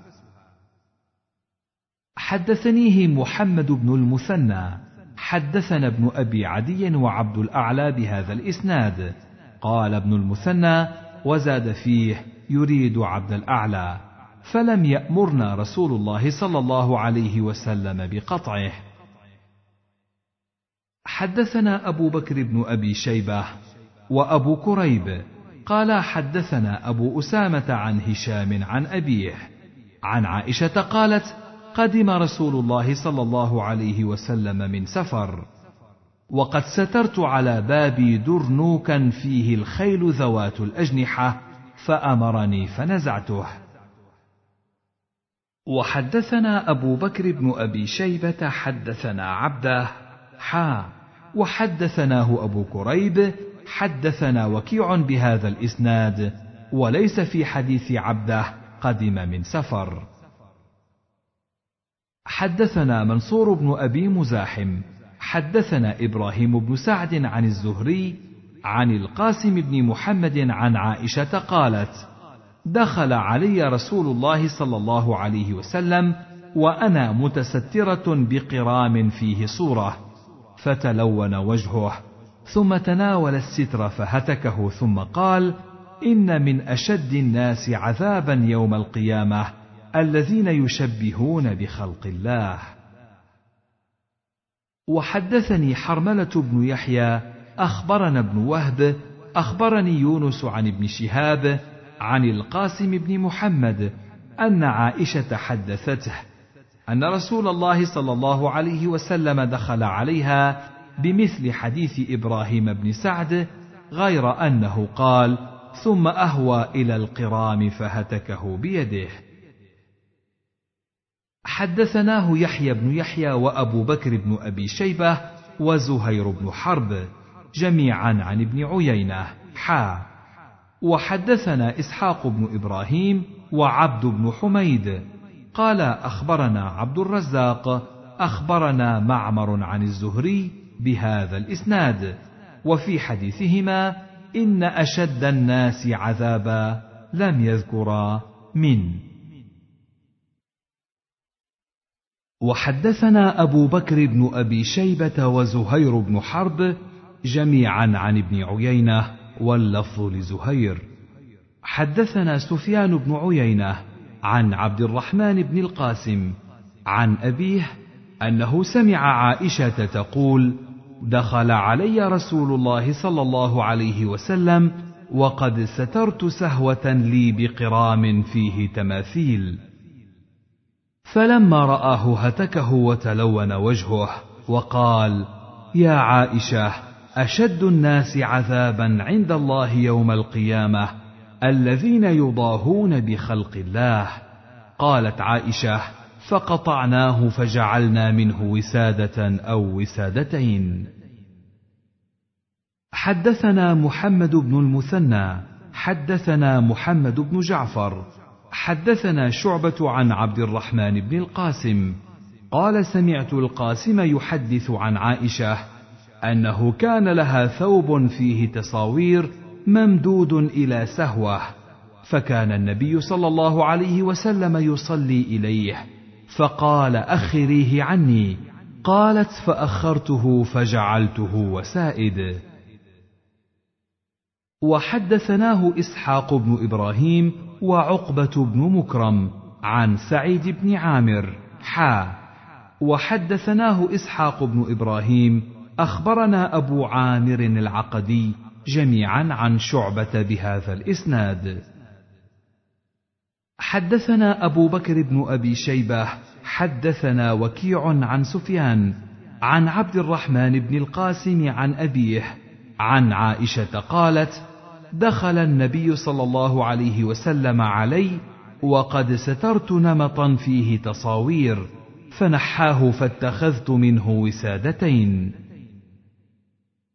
وحدثنا هارون بن معروف حدثنا ابن وهب حدثنا عمرو بن الحارث أن بكيرا حدثه أن عبد الرحمن بن القاسم حدثه أن أباه حدثه عن عائشة زوج النبي صلى الله عليه وسلم أنها نصبت سترا فيه تصاوير فدخل رسول الله صلى الله عليه وسلم فنزعه قالت فقطعته وسادتين. فقال رجل في المجلس حينئذ يقال له ربيعة بن عطاء مولى بني زهرة أفما سمعت أبا محمد يذكر أن عائشة قالت فكان رسول الله صلى الله عليه وسلم يرتفق عليهما قال ابن القاسم لا قال لكني قد سمعته يريد القاسم بن محمد. حدثنا يحيى بن يحيى قال قرأت على مالك عن نافع عن القاسم بن محمد عن عائشة أنها اشترت نمرقة فيها تصاوير فلما رآها رسول الله صلى الله عليه وسلم قام على الباب فلم يدخل فعرفت أو فعرفت في وجهه الكراهية فقالت يا رسول الله أتوب إلى الله وإلى رسوله فماذا أذنبت؟ فقال رسول الله صلى الله عليه وسلم ما بال هذه النمرقة؟ فقالت اشتريتها لك تقعد عليها وتوسدها. فقال رسول الله صلى الله عليه وسلم إن أصحاب هذه الصور يعذبون ويقال لهم أحيوا ما خلقتم. ثم قال إن البيت الذي فيه الصور لا تدخله الملائكة. وحدثناه قتيبة وابن رمح عن الليث بن سعد. حا وحدثنا إسحاق بن إبراهيم. أخبرنا الثقفي. حدثنا أيوب. حا وحدثنا عبد الوارث بن عبد الصمد. حدثنا أبي عن جدي عن أيوب. حا وحدثنا هارون بن سعيد الأيلي. حدثنا ابن وهب. أخبرني أسامة بن زيد. حا وحدثني أبو بكر بن إسحاق حدثنا أبو سلمة الخزاعي أخبرنا عبد العزيز بن أخي الماجشون عن عبيد الله بن عمر كلهم عن نافع عن القاسم عن عائشة بهذا الحديث وبعضهم أتم حديثا له من بعض وزاد في حديث ابن أخي الماجشون قالت فأخذته فجعلته مرفقتين فكان يرتفق بهما في البيت. حدثنا أبو بكر بن أبي شيبة حدثنا علي بن مسهر حا وحدثنا ابن المثنى حدثنا يحيى وهو القطان جميعا عن عبيد الله حا وحدثنا ابن نمير واللفظ له حدثنا أبي حدثنا عبيد الله عن نافع أن ابن عمر اخبره أن رسول الله صلى الله عليه وسلم قال الذين يصنعون الصور يعذبون يوم القيامة يقال لهم أحيوا ما خلقتم. حدثنا أبو الربيع وأبو كامل قال حدثنا حماد حا وحدثني زهير بن حرب حدثنا إسماعيل يعني ابن علية حا. وحدثنا ابن أبي عمر حدثنا الثقفي كلهم عن أيوب عن نافع عن ابن عمر عن النبي صلى الله عليه وسلم بمثل حديث عبيد الله عن نافع عن ابن عمر عن النبي صلى الله عليه وسلم. حدثنا عثمان بن أبي شيبة حدثنا جرير عن الأعمش. حا. وحدثني أبو سعيد الأشج. حدثنا وكيع. حدثنا الأعمش عن أبي الضحى. عن مسروق عن عبد الله قال قال رسول الله صلى الله عليه وسلم إن أشد الناس عذابا يوم القيامة المصورون. ولم يذكر الأشج إن وحدثناه يحيى بن يحيى وأبو بكر بن أبي شيبة وأبو كريب كلهم عن أبي معاوية حا. وحدثناه ابن أبي عمر حدثنا سفيان كلاهما عن الأعمش بهذا الإسناد. وفي رواية يحيى وأبي كريب عن أبي معاوية إن من أشد أهل النار يوم القيامة عذابا المصورون. وحديث سفيان كحديث وكيع. وحدثنا نصر بن علي الجهضمي حدثنا عبد العزيز بن عبد الصمد حدثنا منصور عن مسلم بن صبيح قال كنت مع مسروق في بيت فيه تماثيل مريم فقال مسروق هذا تماثيل كسرى فقلت لا هذا تماثيل مريم فقال مسروق اما اني سمعت عبد الله بن مسعود يقول قال رسول الله صلى الله عليه وسلم اشد الناس عذابا يوم القيامه المصورون. قال مسلم قرات على نصر بن علي الجهضمي عن عبد الاعلى بن عبد الاعلى. حدثنا يحيى بن ابي اسحاق عن سعيد بن ابي الحسن قال جاء رجل إلى ابن عباس فقال إني رجل أصور هذه الصور فأفتني فيها. فقال له ادن مني فدنا منه. ثم قال ادن مني فدنا حتى وضع يده على رأسه. قال أنبئك بما سمعت من رسول الله صلى الله عليه وسلم. سمعت رسول الله صلى الله عليه وسلم يقول كل مصور في النار. يجعل له بكل صورة صورها نفسا فتعذبه في جهنم. وقال إن كنت لا بد فاعلا فاصنع الشجر وما لا نفس له فأقر به نصر بن علي. وحدثنا أبو بكر بن أبي شيبة حدثنا علي بن مسهر عن سعيد بن أبي عروبة عن النضر بن أنس بن مالك قال كنت جالسا عند ابن عباس فجعل يفتي ولا يقول قال رسول الله صلى الله عليه وسلم حتى سأله رجل فقال إني رجل أصور هذه الصور. فقال له ابن عباس أدنه. فدنا الرجل. فقال ابن عباس سمعت رسول الله صلى الله عليه وسلم يقول من صور صورة في الدنيا كلف ان ينفخ فيها الروح يوم القيامة وليس بنافخ. حدثنا أبو غسان المسمعي ومحمد بن المثنى. قال حدثنا معاذ بن هشام. حدثنا أبي عن قتادة عن النضر بن أنس أن رجلا أتى ابن عباس فذكر عن النبي صلى الله عليه وسلم بمثله. حدثنا أبو بكر بن أبي شيبة ومحمد بن عبد الله بن نمير وأبو كريب وألفاظهم متقاربة. قالوا حدثنا ابن فضيل عن عمارة عن أبي زرعة. قال دخلت مع أبي هريرة في دار مروان فرأى فيها تصاوير. فقال سمعت رسول الله صلى الله عليه وسلم يقول قال الله عز وجل ومن اظلم ممن ذهب يخلق خلقا كخلقي فليخلقوا ذره أو ليخلقوا حبه أو ليخلقوا شعيره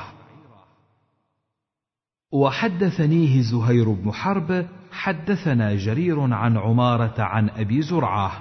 قال دخلت أنا وابو هريره دارا تبنى بالمدينة لسعيد أو لمروان.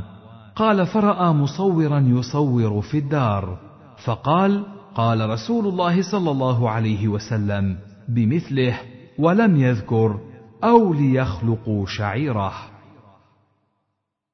حدثنا أبو بكر بن أبي شيبة حدثنا خالد بن مخلد عن سليمان بن بلال عن سهيل عن أبيه عن أبي هريرة قال قال رسول الله صلى الله عليه وسلم لا تدخل الملائكة بيتا فيه تماثيل أو تصاوير. باب كراهة الكلب والجرس في السفر. حدثنا أبو كامل فضيل بن حسين الجحدري. حدثنا بشر يعني ابن مفضل. حدثنا سهيل عن أبيه عن أبي هريرة أن رسول الله صلى الله عليه وسلم قال لا تصحب الملائكة رفقة فيها كلب ولا جرس.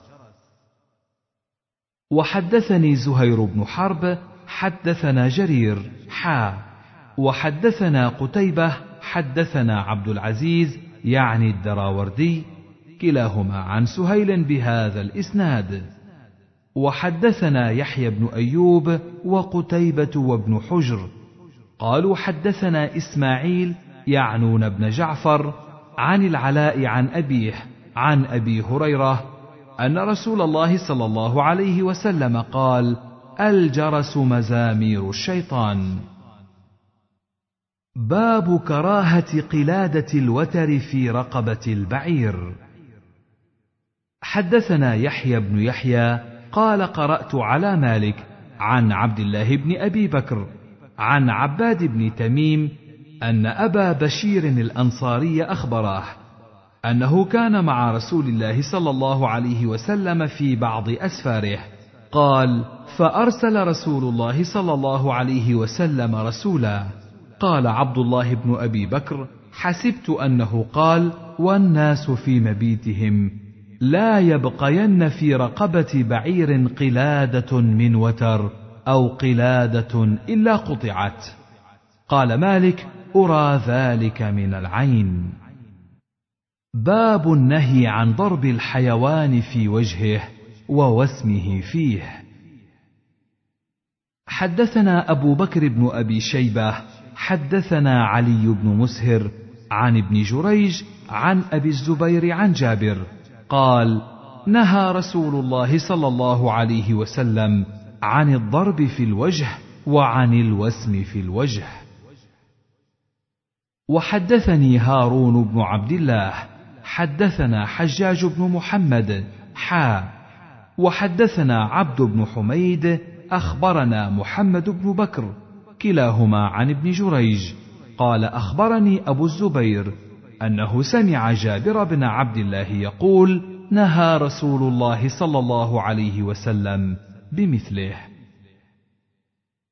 وحدثني سلمة بن شبيب حدثنا الحسن بن أعين حدثنا معقل عن أبي الزبير عن جابر أن النبي صلى الله عليه وسلم مر عليه حمار قد وسم في وجهه فقال لعن الله الذي وسمه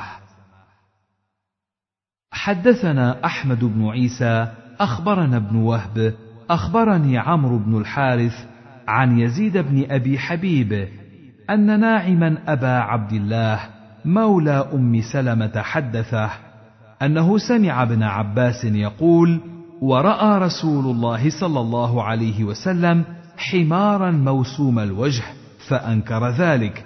قال فوالله لا أسمه إلا في أقصى شيء من الوجه فأمر بحمار له فكوي في جاعرتيه. فهو أول من كوى الجاعرتين. باب جواز واسم الحيوان غير الآدمي في غير الوجه وندبه في نعم الزكاة والجزية. حدثنا محمد بن المثنى. حدثني محمد بن أبي عدي عن ابن عون عن محمد عن أنس قال لما ولدت أم سليم قالت لي يا أنس انظر هذا الغلام فلا يصيبن شيئا حتى تغدو به إلى النبي صلى الله عليه وسلم يحنكه. قال فغدوت فإذا هو في الحائط وعليه خميصة حويتية وهو يسم الظهر الذي قدم عليه في الفتح.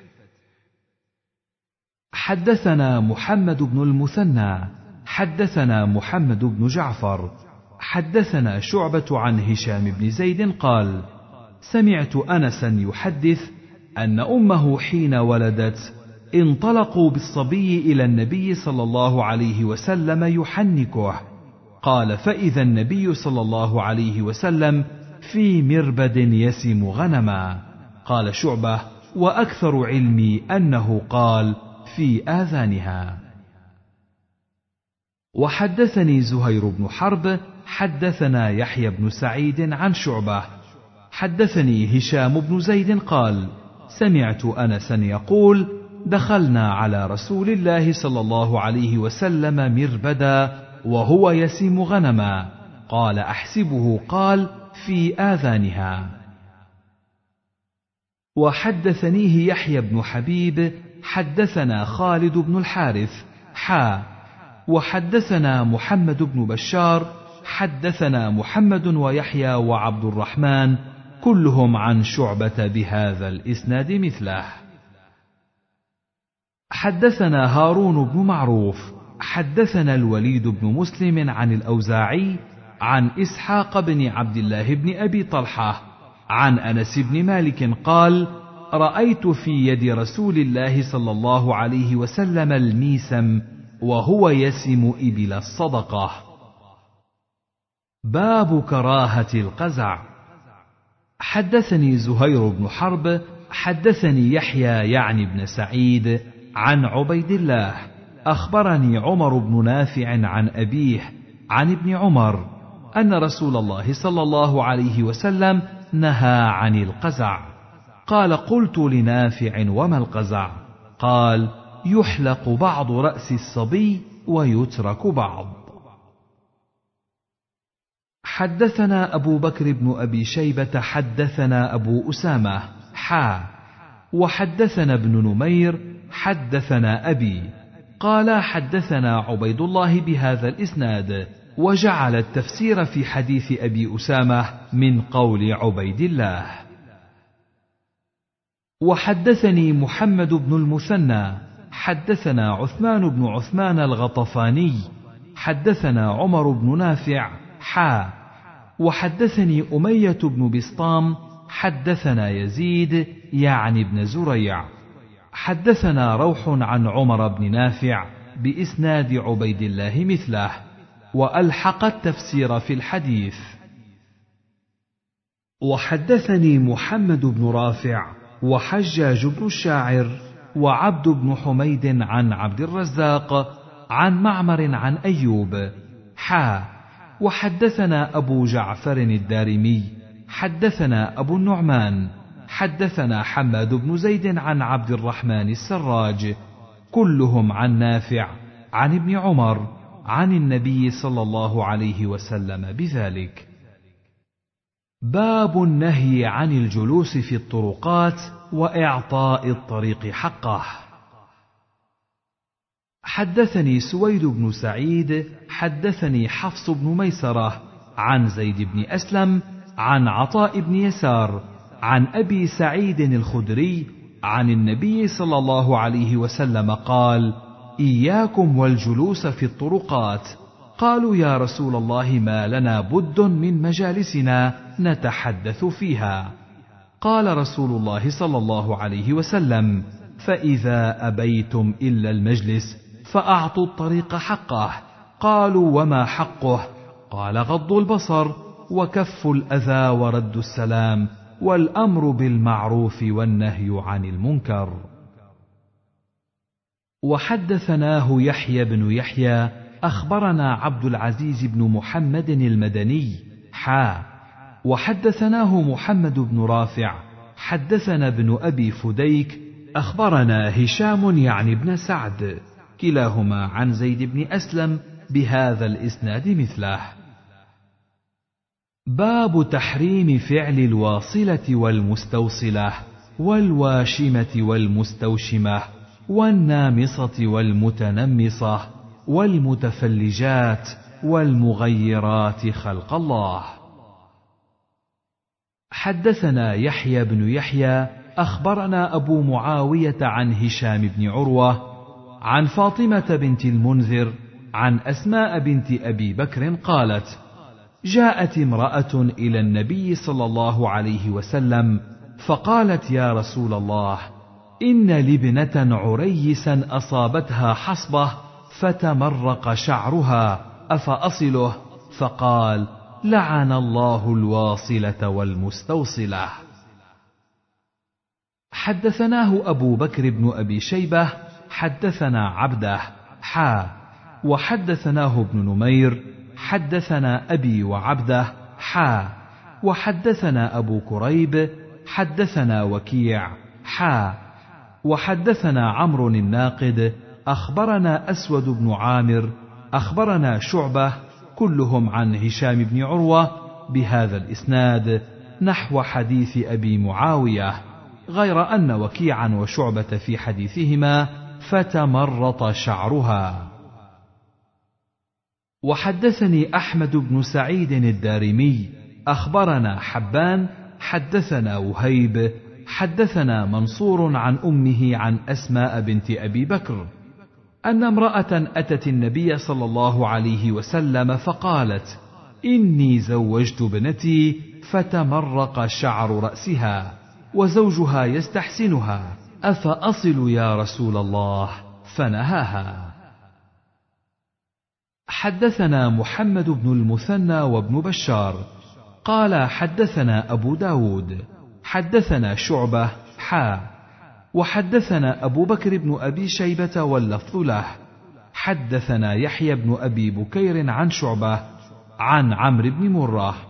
قال سمعت الحسن بن مسلم يحدث عن صفية بنت شيبة عن عائشة أن جارية من الأنصار تزوجت وأنها مرضت فتمرط شعرها فأرادوا أن يصلوه. فسألوا رسول الله صلى الله عليه وسلم عن ذلك فلعن الواصلة والمستوصلة. حدثني زهير بن حرب حدثنا زيد بن الحباب عن إبراهيم بن نافع أخبرني الحسن بن مسلم بن يناق عن صفية بنت شيبة عن عائشة أن امرأة من الأنصار زوجت ابنة لها فاشتكت فتساقط شعرها. فأتت النبي صلى الله عليه وسلم فقالت إن زوجها يريدها أفأصل شعرها؟ فقال رسول الله صلى الله عليه وسلم لعن الواصلات. وحدثنيه محمد بن حاتم حدثنا عبد الرحمن بن مهدي عن إبراهيم بن نافع بهذا الإسناد وقال لعن الموصلات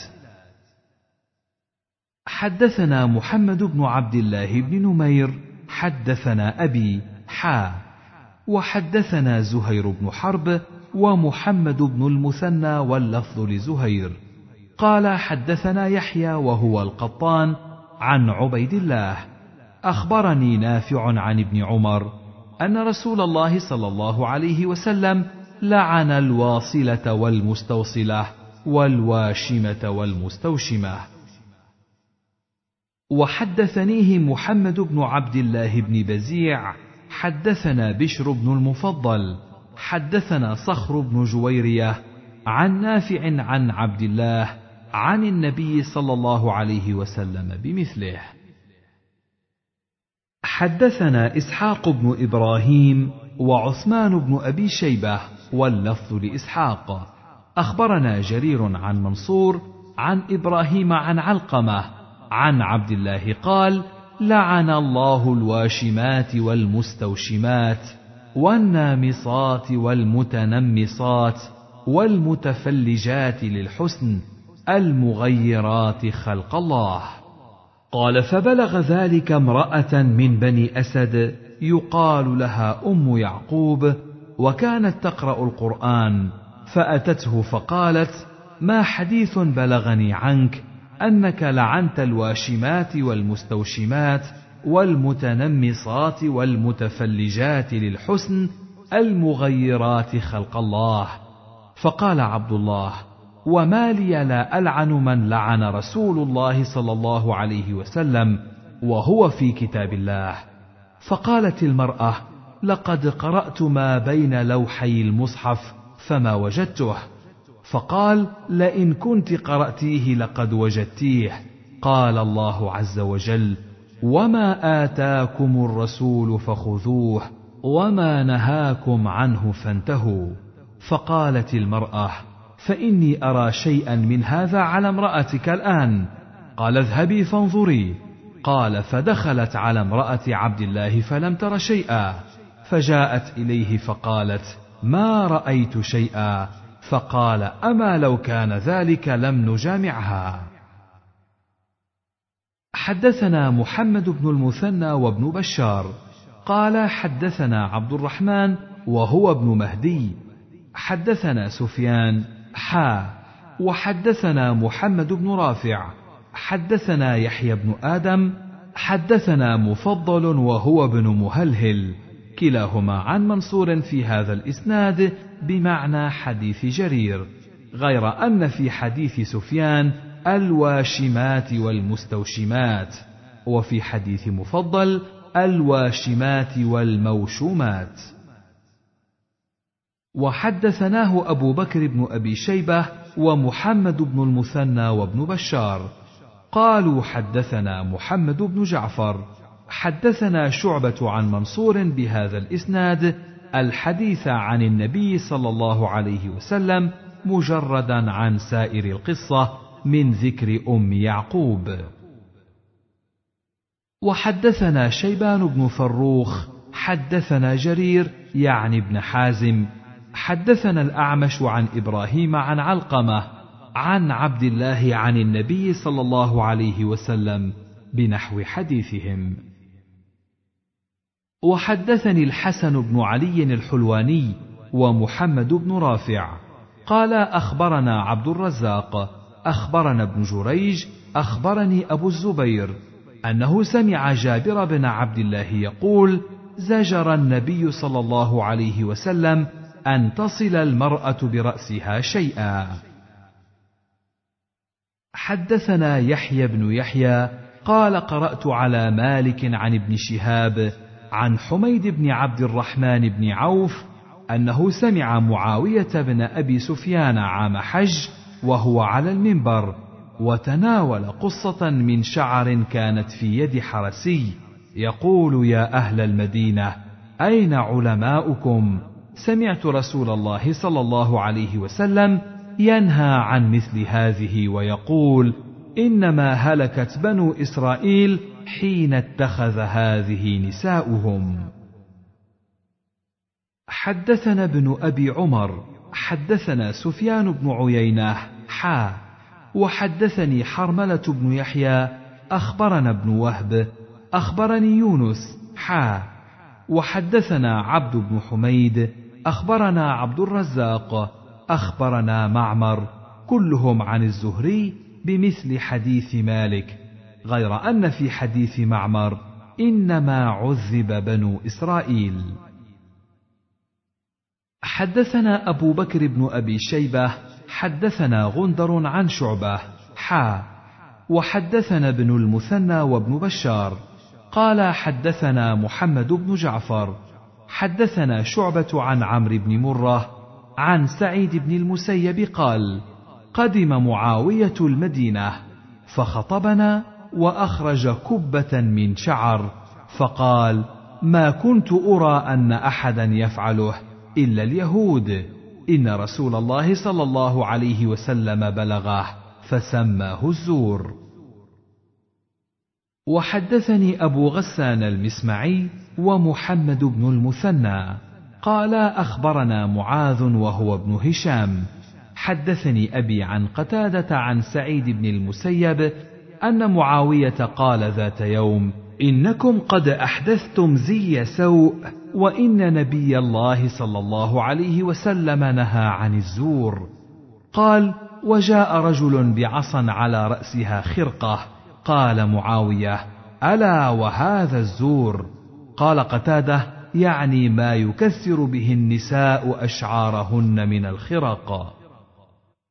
باب النساء الكاسيات العاريات المائلات المميلات. حدثني زهير بن حرب حدثنا جرير عن سهيل عن أبيه عن أبي هريرة قال قال رسول الله صلى الله عليه وسلم صنفان من أهل النار لم أرهما. قوم معهم سياط كأذناب البقر يضربون بها الناس. ونساء كاسيات عاريات مميلات مائلات رؤوسهن كأسنمة البخت المائلة. لا يدخلن الجنة ولا يجدن ريحها وإن ريحها ليوجد من مسيرة كذا وكذا. باب النهي عن التزوير في اللباس وغيره والتشبع بما لم يعط. حدثنا محمد بن عبد الله بن نمير حدثنا وكيع وعبدة عن هشام بن عروة عن أبيه عن عائشة أن امرأة قالت يا رسول الله أقول إن زوجي أعطاني ما لم يعطني فقال رسول الله صلى الله عليه وسلم المتشبع بما لم يعط كلابس ثوبي زور. حدثنا محمد بن عبد الله بن نمير حدثنا عبده حدثنا هشام عن فاطمة عن أسماء. جاءت امرأة إلى النبي صلى الله عليه وسلم فقالت إن لي ضرة فهل علي جناح أن أتشبع من مال زوجي بما لم يعطني؟ فقال رسول الله صلى الله عليه وسلم المتشبع بما لم يعط كلابس ثوبي زور. حدثنا أبو بكر بن أبي شيبة حدثنا أبو أسامة حا. وحدثنا إسحاق بن إبراهيم أخبرنا أبو معاوية كلاهما عن هشام بهذا الإسناد.